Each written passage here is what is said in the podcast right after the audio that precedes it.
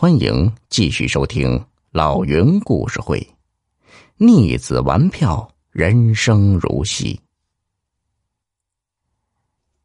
云上立马来了劲儿，请了个主事的帮他张罗玩票的事。他自己呢，每天清晨吊完嗓子后，就去拜师学艺，只等主事的把事办妥后登台玩票。云夫人有些不放心。背着云上问主事的说：“怎么个玩票法啊？”主事的一边扳手指头，一边给他细细的讲了一遍，听了他直啧舌呀！我的老天爷呀，玩个票就这么多道道啊！最后还要倒贴钱请各界名流来听，这总共得花多少钱呢？主事的伸出了两根手指头，两千。主事的呵呵一笑，摇了摇头。他愣了一下，难道是两万？主事的这才点了点头。云夫人一下子愣住了。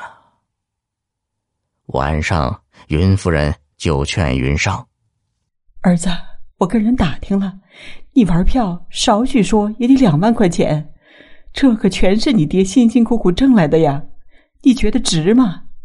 娘，知不知道？到时候您就知道了。儿大不由人呐，云夫人只好长叹一声：“唉，得，就这两万，给我打住了，多一个大子儿都不行。”说来也巧啊，正赶上新盖的长安戏院刚刚落成，云上知道后，出高价租了下来。演出前，他做了一件令人意外的决定，让云夫人先回老家。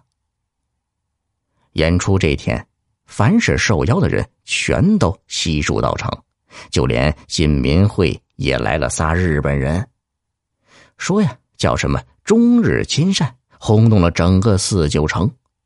戏迷们听说一个没有名气的瘸腿票友竟然要玩整场的《荆轲传》。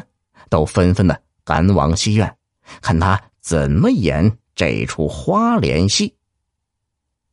只见云上扮演的荆轲俊逸潇洒，刚一出场啊，就叫人眼前觉得一亮。等他开口一唱，唱腔是苍劲有力，颇有名家范儿，立刻是博来了戏迷们一阵叫好声。云上是且唱且舞。一点都瞅不出他是个瘸子，尤其是那一段《易水歌》的独白：“别时容易见时难，我欲从之路阻难。风萧萧兮易水寒，壮士一去兮不复还。”句句凄凉，声声悲壮。把视死如归的荆轲扮演的是入木三分，台下的戏迷们触景生情，不由得潸然泪下。第十场是高潮戏，荆轲手捧燕国地图和翻武器的人头，上大殿献给秦王看。接下来就是抽出藏在地图下的匕首行刺。这时，令人意想不到的一幕突然发生了：云上从地图里抽出了一把转轮手枪，一下子把扮演秦王的配角儿给吓傻了。云上压低声音说了一句：“你边演边往后抬腿，让大伙儿赶紧从后门走人。”配角是急忙惊慌失措的朝后台跑去。台下的戏迷们。发现有些不对劲儿，这秦王怎么跑了？正纳闷时，忽听云上一声怒吼：“小日本，尔等也有今天！”话音刚落，他手中的枪口就对准了坐在前排的日本人。只听“砰砰砰”三声枪响过后，这三人连叫都没有叫出声来，就歪倒在了长条椅上。大伙儿都被这突如其来的枪声惊呆了，个个是惊慌失措，一股脑的涌向了戏院大门，乱成了一锅粥。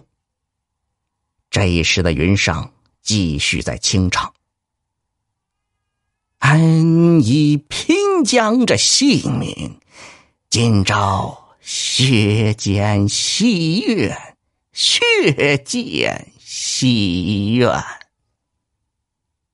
再说云夫人，在老家眼巴巴的等着云上回来，忽然听到消息说呀，儿子在戏院里打死了三个鬼子，他吓坏了。赶紧打发人去北平城找他。打听来打听去，才知道，等警察冲进戏院时，云上早就跑了。不久之后，听说在平西游击队里出了一个神枪手，双手是两把转轮手枪，打起鬼子来是一枪一个准儿。歇息时啊，还时不时的给同志们来上一段京剧。那唱念做打真是没得说呀！老铁们，本集已播讲完毕，多多分享转发哟！